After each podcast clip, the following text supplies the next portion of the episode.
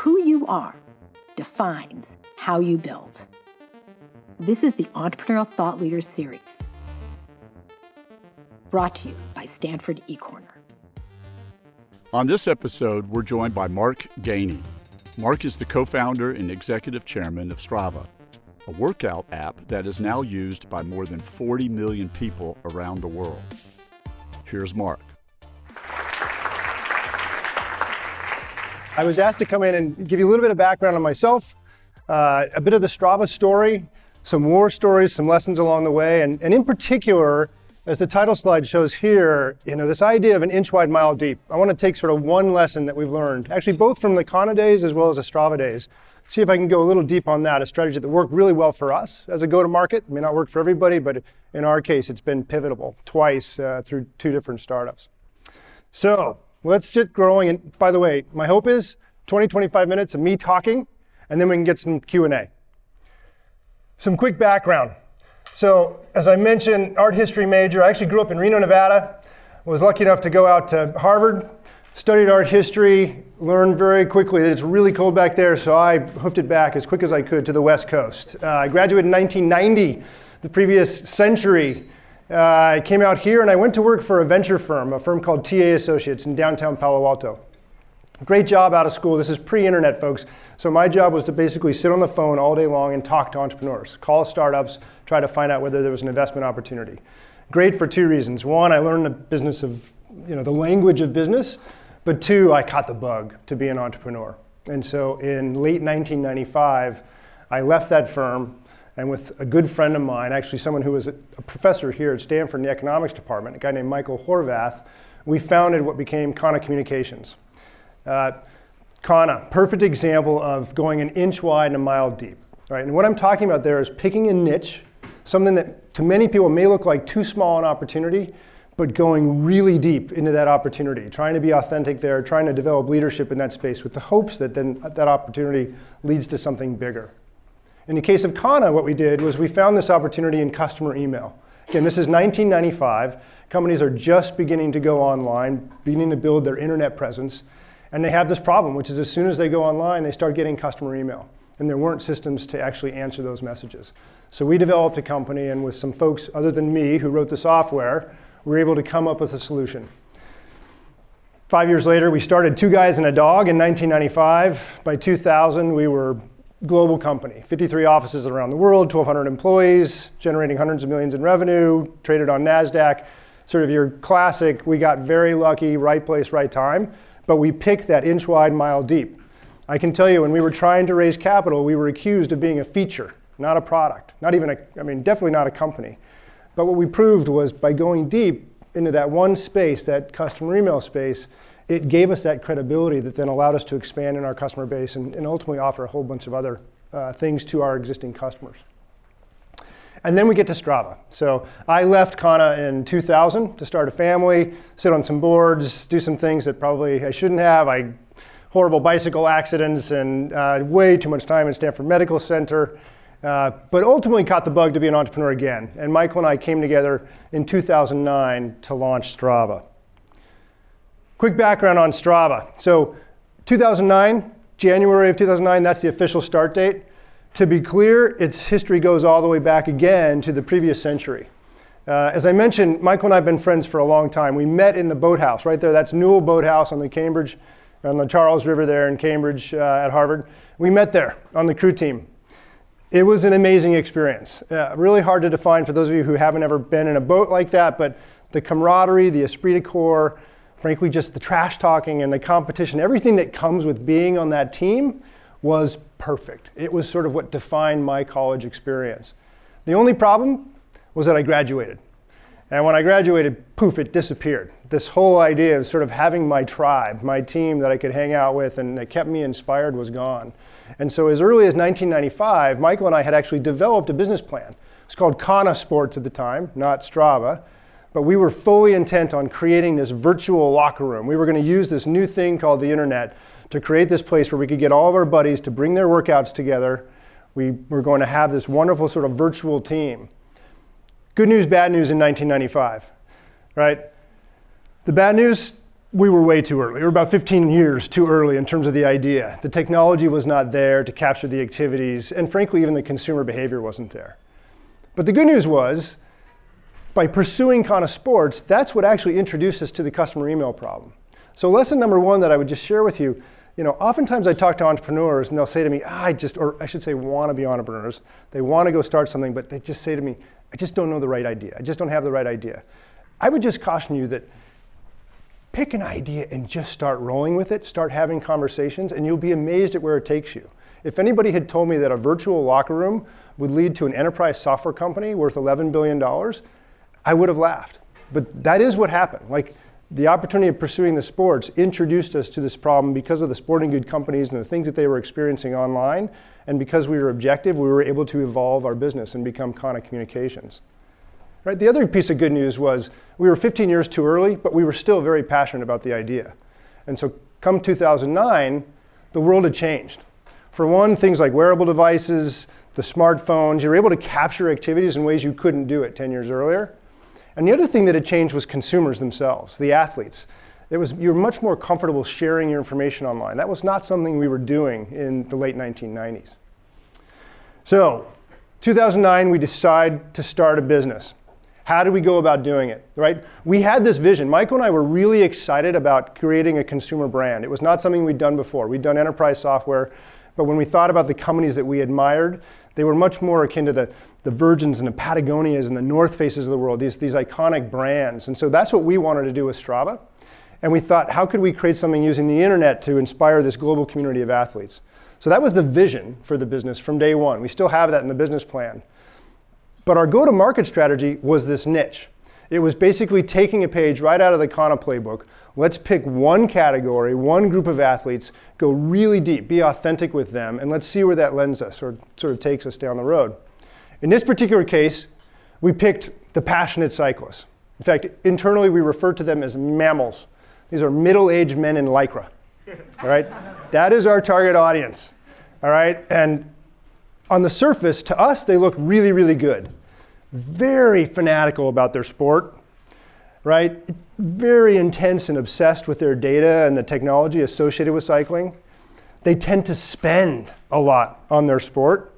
And frankly, there wasn't another solution out there in the market. There were lots of things coming out for runners and so forth, but there was nothing for the cycling audience. So Michael and I looked at that and said, great, this is perfect. But again, I will tell you, when we talked to investors, even family and friends, we were accused time and again of cute little hobby, but you're never going to be able to build a business there. We heard this over and over and over. Despite hearing it, because of the effect that we'd had at Kana, and frankly, we were sort of middle-aged men in lycra, and we needed this solution, so we just started building. And we did four things that I want to share with you when it comes to being an inch wide and a mile deep. First thing we did was we did grassroots recruiting, right? Oftentimes as entrepreneurs, particularly here in the Valley, you're immediately trying to figure out how do you get your first 1,000, your first 10,000, your first 100,000 customers online. We did not think that way. We were literally, I can remember the first 5 cyclists that we had on Strava, right? There's a gentleman, I won't give you his name, but his initials are DB. He's our first customer. He's still on Strava 11 years later. Like, we were begging and borrowing and stealing from cyclists anywhere we could. We would go to local cycling clubs here. There's crazy stories of going down to Costco and trying to figure out how to negotiate with Costco to buy tens of thousands of dollars worth of Garmin cycling computers just so we could give those away to our friends so that they would participate on Strava, because we could not get Garmin to sell us a device. So we had to negotiate with Costco. We got fleeced by eBay sellers who promised us hundreds of Garmin's devices that would never show up after us sending them checks. I mean, we did everything wrong, but what we were doing is really going grassroots, trying to find those early customers, those early cyclists that we could do, which was the second thing, create a conversation with them, right? This was about sitting down and really listening to what their needs were as a cyclist. Forging this relationship. We didn't call them customers. They were our partners in this project. And what was happening was, when you had that conversation, you start to hear these little nuances that become very, very important. For instance, as a cyclist, it doesn't matter whether you're going on a 5-mile ride, a 20-mile ride, a 50-mile ride, or a 100-mile ride. It turns out that there's always this iconic moment. There's this moment when you hit a hill and you're going to climb it as hard as you can, and that's the thing that cyclists remember. It's like what they memorialize on their rides is the climb that they do. So for us, that was important because if we could figure out how to capture and memorialize that climb inside Strava, that's the kind of unique opportunity that nobody else was offering. We learned that they were really fascinated with power or wattage, you know, sort of the energy output that they were doing. So how could we take advantage of that data that was coming through things like their watches and their bicycle and take advantage of that information and do something unique online? All right. The third thing we did that was really critical at Strava was we focused on this notion of engagement. Right, again, if you think about a consumer model, you have acquisition of your customer, you have engagement of your customer, you have monetization. That's kind of the three basics, right? There's churn and retention, everything else. But the three basics are acquire your customer, engage them, and then monetize. At Strava, it was all about engagement. That's where we obsessed. We spent our time trying to figure out, once we'd found one of those cyclists, grassroots or otherwise, how do we get them to just keep uploading time and again? How do we make the experience as exciting as possible? How do we create this long-term relationship with them? All right? Their thought process was twofold. One was, because we were talking about a vertical niche, we knew that we had a finite number of customers out there. So anyone that we got, we wanted to keep around. But the other reason that that was so important was that we learned very early, our best source of growth was word of mouth. So by focusing on engagement, we actually saw that our growth actually accelerated. So without focusing on it, that was a great strategy. And then the fourth thing that I'll mention that was really part of this inch wide, mile deep strategy was a simple notion of what we call single player mode. Right, there's this misconception with Strava that from day one, we were out to sort of build the community. How do we sort of bring this party together in one big place? And yes, we were really excited about this idea of a virtual team. Like, we believe that people make other people active. It's something we've seen. We can actually show you the data. It's really true. As soon as you have followers on Strava, really good things happen. But in the early days of Strava, it was all about what we called single player mode. And what I mean by that is we had to assume we had one customer, one cyclist who was uploading one ride on Strava. How do we make that experience valuable so they'll want to come back again? Right? So it was all about high utility, sort of just high value from that one experience. It was that single player mode that was critical early on. I talked to way too many entrepreneurs where they're like, it's going to be this amazing community-based business, but we can't figure out how to bring everybody together. I'm like, you got to get product market fit for that one customer. And once you do that, couple years in, we got very excited about the community features, but we had to grow into that. We had to mature into that opportunity. So those were the four. The last one I'll say that we did was what I would call patience, right? Expansion only happened after we really felt that we had nailed this niche, this first group, all right? And what I meant by that was we needed to know that we were the definitive leaders when it came to serving the cyclists online. Right? We could see that both in the numbers, we could see that in engagement, we could see that by what was being written in the press. But it wasn't until we felt that we had established that #1 position in the marketplace that we gained the confidence to really think about now an expansion strategy. And we frankly, we took a page, I would argue more so out of some of the other sporting good companies than we did sort of tech companies. Because expansion for us was akin to what Nike did or others where we picked a new sport that was a new vertical and said, okay, now it's time. And we went after running. It was 3 years later, 2012, that we launched running. We launched it first off as a separate app. Today it's all integrated into one, but we actually had cycling, Strava Run. They were separate. We learned a ton of difficult lessons. We originally thought we could basically take the cycling experience, reskin it. The old 80-20 rule, 80% of it would work for our runners. No. If we were going to be authentic, if we were going to get that same kind of high running engagement, we really had to start internally with the DNA of the company and rebuild from the ground up a running experience. But it did work. What we saw, as I mentioned earlier, word of mouth began to spread. We saw a really fascinating viral effect. We saw that many of our athletes are not cyclists or runners. We find that they tend to be multi-sport. Unless you're professional and you're making a living as a cyclist, you're not riding every day. You're riding and then you're running and you're skiing in the winter and you're swimming and you're playing around. You're doing lots of different things. And so we found our existing athletes were expanding with us, and they were bringing more and more of their friends along. So you fast forward today, as was already mentioned, you know, we've had some fun here in the last few years. We've just eclipsed 50 million athletes. We add about 1 million athletes now every month. We've truly gone global. As it says up there, you know, we're now over 195 countries. There is not a country in the world where you can't find a Strava upload. You can literally find guys doing fat bike rides to the South Pole on Strava. You can find folks that are going to, you know, climbing to the top of Everest. The vast majority of our members are outside the United States, 82%. probably what's more exciting than just the geographic expansion is the diversity of our community.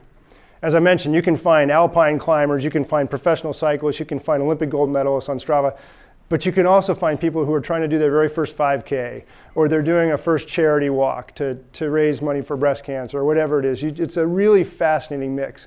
Really what it's become is it's the home for their athletic life. This is the place, hopefully for those of you who raise your hand and are using it, we're really hoping that you find that this is the place you can post your rides, you can post your workouts, and really share, you know, similar interests and common goals with the rest of the community that's out there.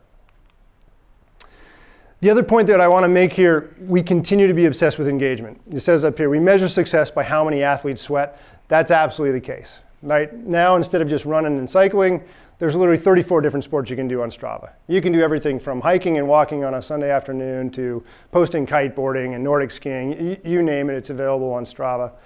We see roughly 15 to 20 million activities per week. Funny stat, it took us 8 years to see our first billion activities on Strava.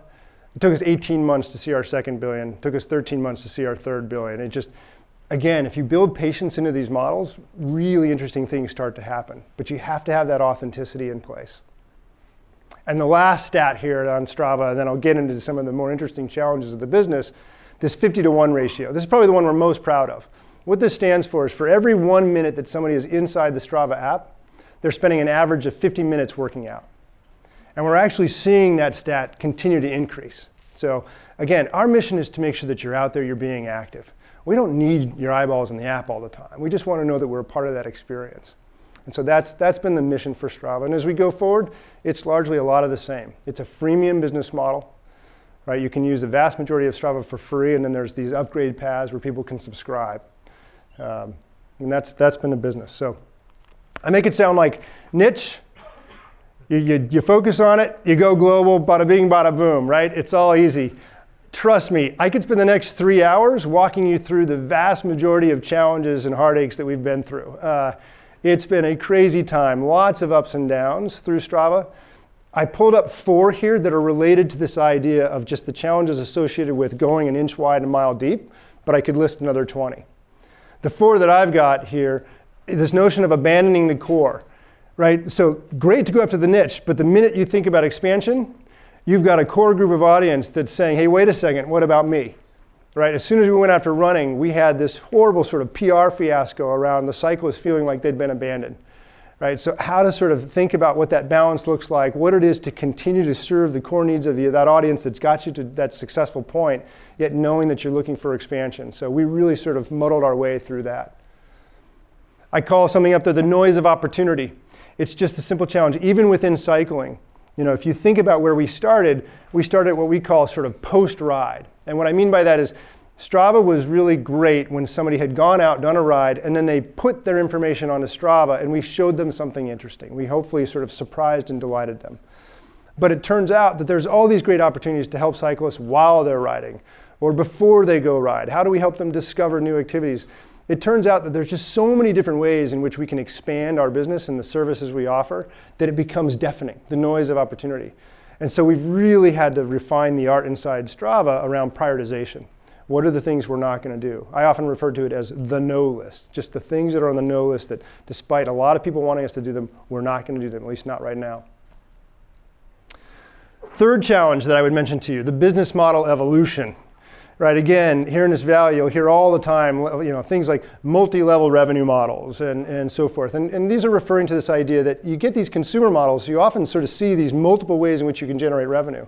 And trust me, over 10 years, Strava has experimented across the board. We've got our subscription business, we've done e-commerce with our athletes, we've had marketing and advertising associated with Strava, we've had data insights. We've been pulled into lots of different things. Imagine once you have 50 million athletes, it's a pretty rich target audience for a lot of other brands and businesses.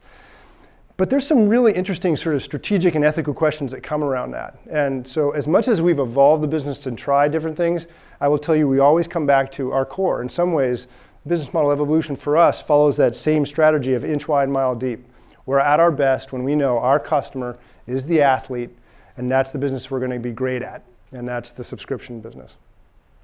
And the last one I put up there, Silicon Valley, GBF trend. So what I'm referring to there is the get big fast mentality that seems to be pervasive in Silicon Valley. If you're not getting big fast, if you're not growing as fast as you possibly can, somehow you're failing, right? We've felt that pressure internally. This isn't just from investors. You know, the employees themselves, everybody wants to know that we're sort of succeeding at the rate. We want to know that we're fulfilling our potential. But I would just caution you that, you know, this notion of get big fast, things that tend to go up like this, have a funny way of moving just as fast the other way. And so Michael and I have sort of taken this philosophy that if we've got to kind of go up and to the right this way, we find we end up in a much healthier, stronger platform. So we're willing to be patient and sort of build that into the model, but we know that it comes with a lot of grief and a lot of interesting discussions at the boardroom and other places. So those are just some simple examples. Again, I could go on. Recruiting and retention inside Strava. We could probably spend an hour in here around privacy and what it is to sort of hold people's geolocations inside Strava. And if any of you have seen, I mean, there have been fascinating stories published on Strava around the heat map, and we've had Senate inquiries, and we've had NATO that's been in touch with us. I mean, you name it, we've had sort of fascinating things that have happened. But fundamentally, they come back to these really basic issues that you just need to be aware of. All right, then lastly here, let me just give you 5 quick takeaways that, again, related to this idea of inch wide, mile deep that I've learned along the way, and we'll see if these resonate with you. First one, takeaway number 1, don't confuse go-to-market with vision, okay? Vision is the long-term dream, right? It's the holy grail, it's the brass ring, it's that thing that as a company you should be aspiring to get to, but you never quite get there, right? Go-to-market, that's a strategy. That is a waypoint along the journey to get to the vision, right? At Strava, from day one, we can show you the business plan. Our vision was this idea of what would it be like to bring this global community of athletes together, because we believe that that's what inspires you to keep going, is the people who keep people active. But our go-to-market was, let's go deep with this niche in cycling, right? I've seen way too many entrepreneurs. They do one of two problems. Number one, they immediately think that their vision has got to be their go-to-market. They try to basically be everything to everybody. Or I see the opposite problem. I often see entrepreneurs who take their initial product idea and they think that's the company. Remember, as entrepreneurs, you're in the business of building a company, not a product. The product is a means to the end. So again, don't confuse these two. They're really important and you need them both.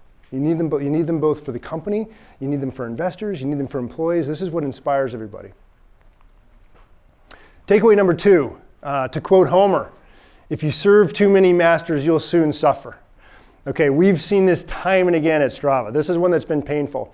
And I'm not talking about sort of the expansion of the athletes. You know, yes, we have a very diverse population that's on Strava today with lots of different needs. Trust me, trying to take care of the needs of a trail runner in Brazil is fundamentally different from that roadie who lives in the Netherlands. It's just, they are different. That's okay, they're all athletes. There's sort of universal bonds that bring those together.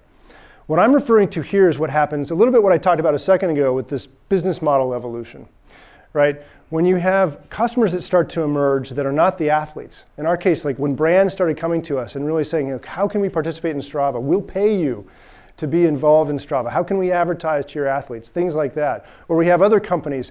Fascinating, here's a great one.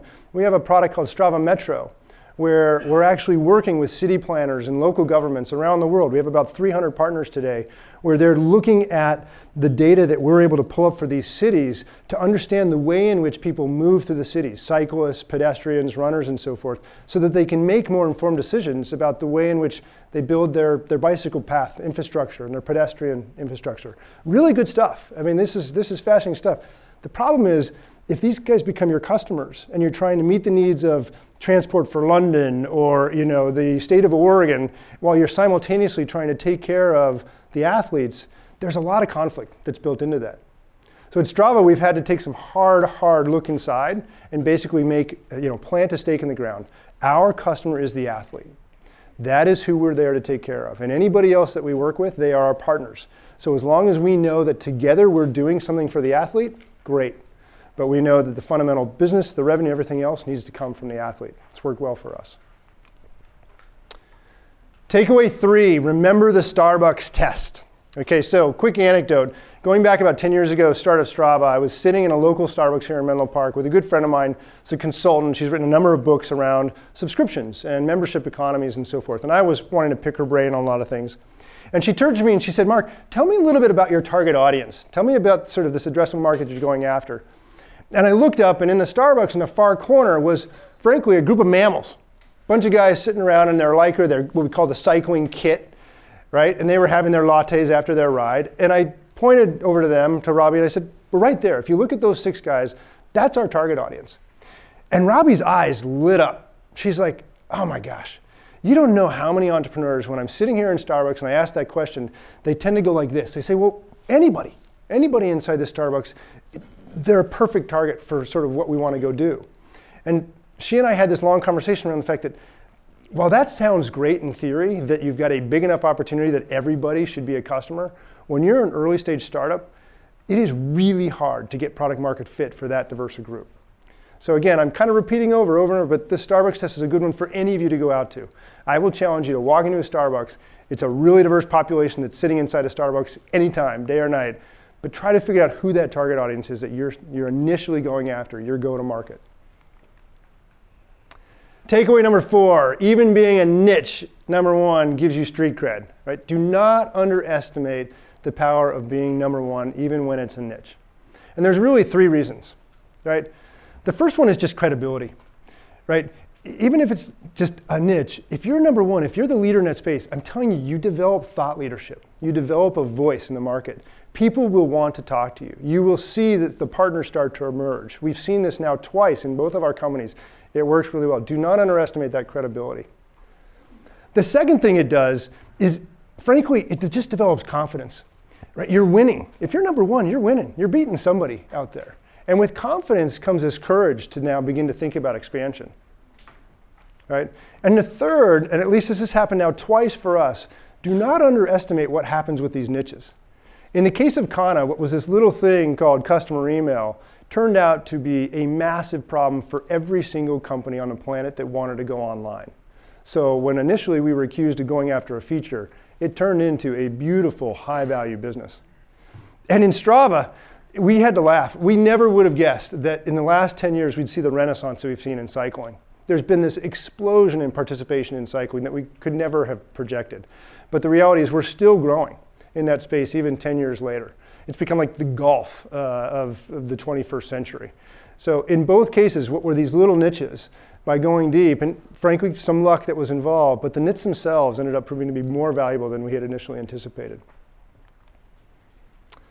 The last takeaway, please, please focus on great rather than big. Okay, I can't say this strongly enough. Too much time, if we spend time thinking about how to get big, it's again like I said, big really quick, come down really fast. Focusing on this notion of being great, focusing on this notion of being authentic, focusing on being the best at something, that provides that platform from which expansion comes. Right? It's not rocket science, but I think we just lose sight of this in this sense of sort of how to move as fast as we possibly can, the speed at which we need to move. So again, I just always come back to great versus big. And the irony here is if you're great, big will come. It will come. So I'll finish here. Just the 3. Confidence in the niche. Please. I know every single time you look at it on the surface, you will have the naysayers. Have confidence in it. It has worked, at least for us, 2 for 2. I'm willing to bet on a 3rd time. 2nd, real problems for real people. Okay, when you've got a niche, you've identified that real customer. Again, think about Kana. We found a real problem. We found this customer email. We found the people who were dealing with it. They were the people who were running customer service inside these companies, and they had real budget. In the case of Strava, because we focused on this, we found that cyclist, we found that person, we understood their needs, and we could build product that was of high value. So real people, real problems. Just do that. It's amazing what happens when you find the real people, real problem. Even if you're a one-person startup, that person who has the problem or the opportunity, they will listen to you. They will take the call. And the 3rd, as I just mentioned, just commit to being great, right? Being great. It leads to wins, right? Wins leads to confidence, and confidence really leads to that expansion opportunity. All right, enough of my talking. Hopefully that makes sense. Great, then thank you for letting me share a couple of notes, and let's open it up to questions.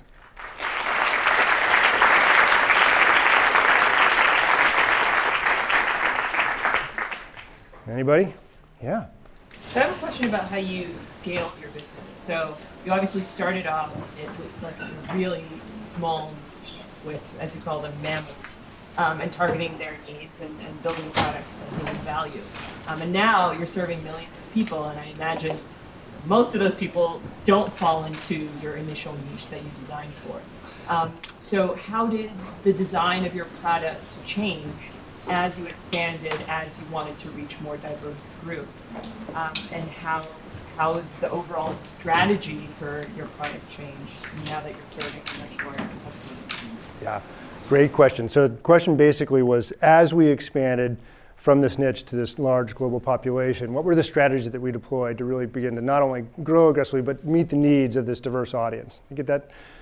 So I think there's a couple things that I would point to that happened. Some of the things that, frankly, were outside of our control but proved to be really valuable. When we launched, we were a web-only business. The smartphones, while they were out in the marketplace, they were not capable of handling the sort of activity data and so forth. The battery life was bad, GPS was bad.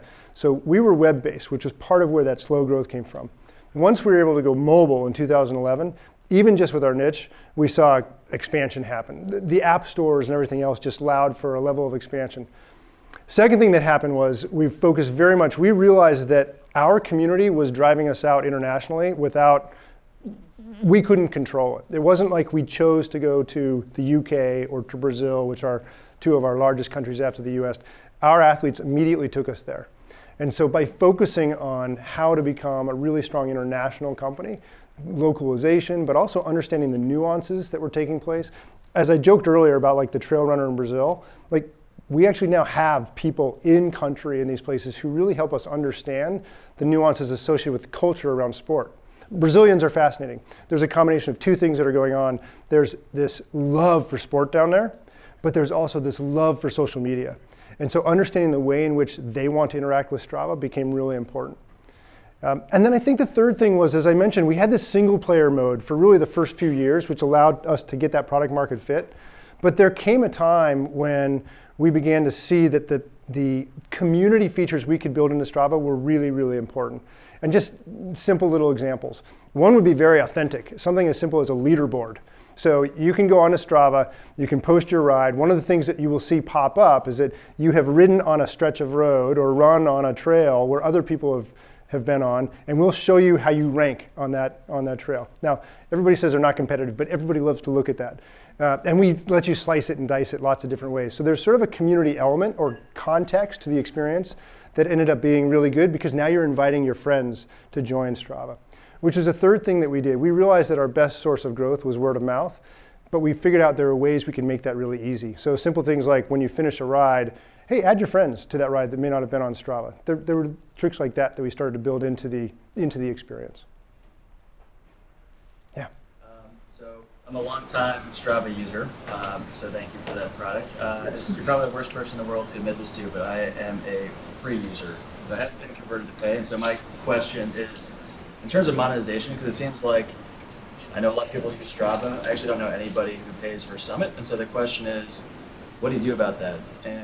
And maybe, I don't know, maybe my sample size is too small and you guys are doing a great job, but I'm just wondering, it seems like you know, some options would be you know, you can use Strava as lead generation for other companies or other products. You can try to like tweak your marketing tactics to increase the conversion rate, or you can either remove features from the free version, add features to Summit. I'm just curious what your thoughts are. Yeah, so the question coming from a Strava member who's currently a free member is, what are we doing about that business model? How do we think about either evolving our revenue sources, or how do we continue to improve the subscription business? It is a topic that is near and dear. It's constant inside Strava. I will start by the following, which is our free members are invaluable. So if you think about sort of the Strava ecosystem and the way our system works, the fact that you're just uploading your activities to Strava, we know is of value, because with every activity that comes in, it's user-generated content. And so that activity is something that we know becomes of value. So we will remain freemium as long as Strava exists, and there will always be an aspect of Strava that's free. That being said, the second point I would make is that we've been told for 10 years our free is way too good. are free is, and it is, it's feature rich. It meets the needs of the vast majority of our athletes today. We are aware of that. And we constantly do look at the things that are on both sides of the paywall. If there are things that are commodity that are on the paid side, why? Let's move them over to the free. On the other hand, if there are unique aspects of Strava that we currently offer on free that you can't find anywhere else, we have to ask ourselves the question, why are we doing that? Maybe that's something that should actually be something that you pay for because it's something you can only find inside Strava. So we're dedicated, as I mentioned earlier, to the subscription business. We really like just having that one-to-one relationship with you as an athlete, and the onus is on us. I would expect you to remain free until we reach a point where you're looking at saying, it's a no-brainer. I've got to actually pay. And by the way, we're talking about like $5 a month. So we're not asking you to pay a lot, but it's up to us to ultimately prove to you that the value is there on the other side of the paywall. In the back. Yeah, so when you were first starting and it was grassroots and you were talking to people one-on-one, how do you get your first 100 users? With a company like this that's very niche, these users are the exact people you want to talk to. So how much did you let their feedback guide your vision versus what you originally thought you wanted to make? Yeah, it's a great question. So the question is, based on this sort of initial grassroots efforts and really having this deep conversation with these passionate cyclists, how much of it was the cyclists telling us what they wanted that we were building versus we were actually creating something that was new? And my answer is probably not going to be very satisfactory, but I would say that this is the art and the magic of any kind of product effort, and I think we got somewhat lucky at Strava. I'm going to give credit where it's due. There's a gentleman named Davey Kitchell who's been with us from day one. We call him the mad scientist. And the art is our ability to listen, hear what their needs are, but not actually build exactly what they're asking. Rather, think of creative ways in which we can bring something that's special inside Strava. So the perfect example, we were hearing people talk about climbs, and what they were saying was that they wanted to understand how they could measure their performance on a climb when they were out there. It would have been easy for us to just simply carve off that climb based on basically grade and distance and show them that data. But when we took a look at it, we thought, okay, there's some more fun things we can do here. For instance, there's international standards around how you measure the difficulty of a climb. So let's apply that international standard so that somebody knows how hard that climb is. And then where we got really excited was we quickly realized, hey, I'll bet we can show how that person's doing against all their buddies on that same climb. I mentioned the leaderboards a second ago. That was something nobody was telling us about, but once we added that, it was game over. I mean, all of a sudden now we had all these cyclists trying to invite their friends on because they wanted to see how they compared. So it's that art of absolutely listening and seeing what was important to them, and then what was the magic we could bring to that was something we hadn't necessarily heard. Does that make sense? Good. Sure. I'm an avid cyclist and Strava user, and I use some of the other applications also. But, in the case of the social media aspect of Strava, I know a number of years ago you had some bad press because people were using it in the wrong way and somebody got hurt. The descent portion, going as fast as you can down the hill. And I'm wondering if you've had other situations like that where it's kind of like with Facebook. I mean, it's a great tool, but people use it in the wrong way. Where you've changed the product or the direction of the product because you wanted to avoid this kind of situation from occurring. Yeah.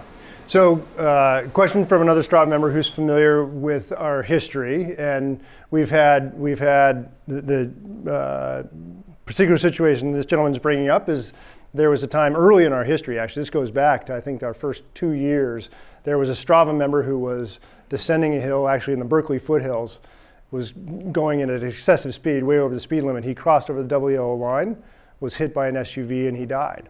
And we unfortunately, folks, if you're involved at all in cycling, you'll hear those stories weekly here, even just in the Bay Area. It's not a safe environment out there for cyclists yet. We're working on it, but it's not great. In this particular case, we were sued by the family of the gentleman who died for wrongful death. And I think to answer your question, there were two things to this. One, we fought that vigorously. It was thrown out of the courts. We were accused of being a race director. There were some interesting things about that case that we felt were patently false, and we defended ourselves. At the same time, I think your other question was, what have we done inside the app when situations like this, or I alluded to some of the privacy things where our heat map goes out. We were accused of, at one point in the press, of outing military bases throughout the world, because you can look at our heat map, and if you basically zoom in on elements of our heat map is basically our global database of all activities visually presented via heat, via sort of lighting for all public activities inside Strava. It's a really valuable resource that's out there. And if you go in though, you can see interesting parts of the world. And so there were folks who were going in and they were finding places in Afghanistan and others where there were soldiers who were basically doing their workouts on military bases. And so we were accused of outing these bases. So now, here, the reality of the situation, the military was very much aware that this stuff was there. They weren't concerned with it. When there have been concerns, we've worked with governmental agencies to make sure that we're not disclosing information that shouldn't. But I think to answer your question, what we've done is we've spent a lot of time. I'll give you two examples. In the case of the person who was going downhill, we looked hard at sort of the way in which people were using Strava to think about being competitive. So as an example, we don't set up leaderboards on downhill segments. It's just gone. It's not something that you can do. You can do it on uphill, you can do it on flat, but we don't have those. In the case of privacy, we've spent an enormous amount of time. We now feel that we're one of the thought leaders when it comes to sort of giving our athletes total control over the privacy of their experience. You can go completely dark on Strava. You can be single player mode, totally private, use it as your personal training log. No one will ever see anything other than you. And then you need to decide sort of at what level you want to sort of open it up. The funny thing is we get questions all the time. We had one come in just a few weeks ago where the gentleman was like, look, it's really important for me to be private, but I'm not on the leaderboard. How come I'm not showing up? And it's like, we had to have the conversation. Like, at some point, it has to be one or the other. You actually can't. We can't give you both. You can't be on leaderboards and be private. So it's a constant conversation with our community that I think has served us well to figure out how to find that balance. Sir. So I'm curious, given the requests that you get from all your users, et cetera, what is the top of your no list based on the most common requests?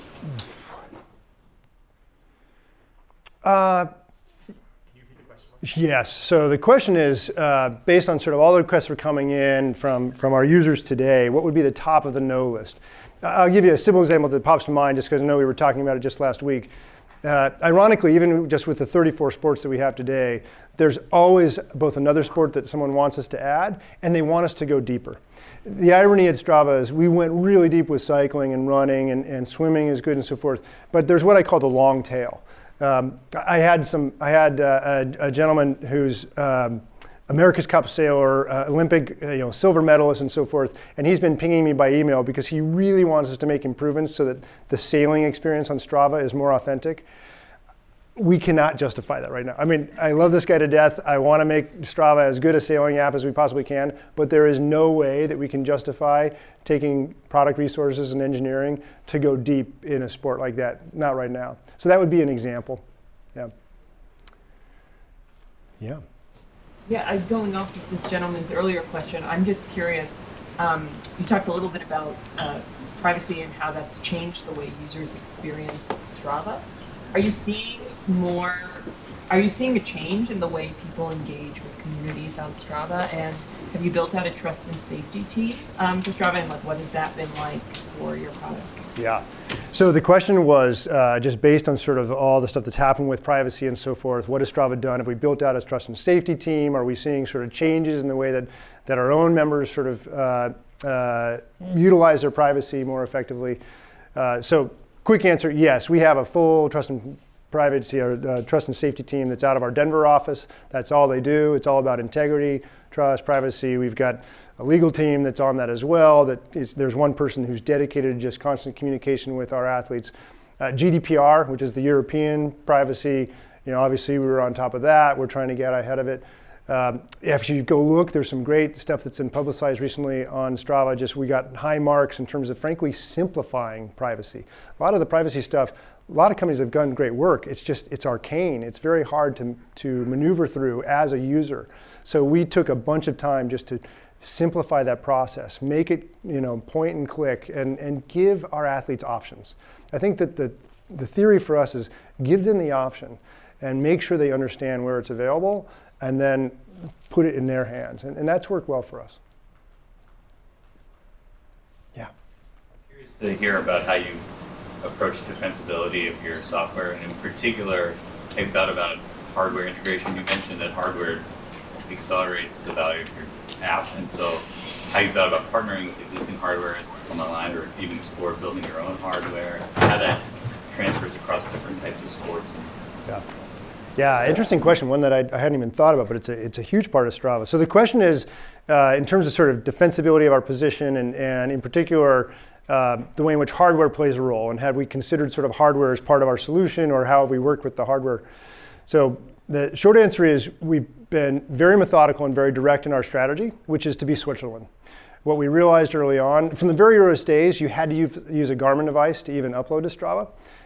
And once we developed that partnership, and it actually became one where we weren't getting what I call bloody knuckles, knocking on the door, trying to get them to just even take a meeting. The reality was it's been great. And so if you fast forward to today, there is not a major hardware manufacturer in the fitness wearable space that doesn't integrate with Strava, whether that's Apple Watch or Garmin or Suunto or you name it. And we've found that that's been important. We've been Switzerland. We have taken the position we will not get into the hardware business. Our argument is there's a reason they call it hardware. It's really hard to do. We like the software business. And frankly, we want to give, again, back to athlete choice. We find that athletes have different use cases. They have different ways in which they want to capture their sport. We don't want to be sort of dictating how they should do it. We just want to make sure we can work with whatever that is that they want to do. So that's served us really well and put us in a place where we're kind of a platform. So we've done that. And then the other thing that we've done is we opened our API a number of years ago. I think we're now at 40,000 API partners. And so we're just in this position where it's, rather than sort of look at this as everybody's a foe, we took the position of everybody's a friend. How can we go and create these experiences together? And that seems to have actually positioned us in sort of uniquely in the marketplace. Thank you. One more question. How about we over here? I was wondering how many free customers can a paying customer support? Oh, wow. You stumped me with the last question. I picked the wrong person. So the question was, how many free users get supported by a single subscriber? Well, let me answer it in a funny way. We're not yet profitable. So 10 years in, we're still dependent on what we're doing. So I'm not sure that we figured out that answer. It's a mission that we're on right now as we move towards break even. The business is good. But ironically, we don't think about it that way. So I'd actually have to go back and kind of run my math to actually even be able to give you a good answer. It's what we do know. We benchmark against other freemium businesses. There's lots of subscription businesses that are out there, the Netflixes of the world, and the HBOs, and so forth. But there's actually not a lot of really great freemium businesses. So we tend to benchmark against the Spotify's and others where there's a clear free and then there's a paid side. And we just look at what is their percentage of total MAU or monthly active users that are subscribing. And we've been very comfortable for the last 8 years.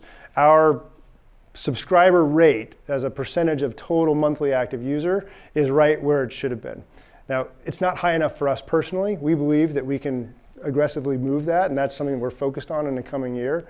But that's the metric that we've used, is what is the percentage of total monthly actives that are currently subscribers.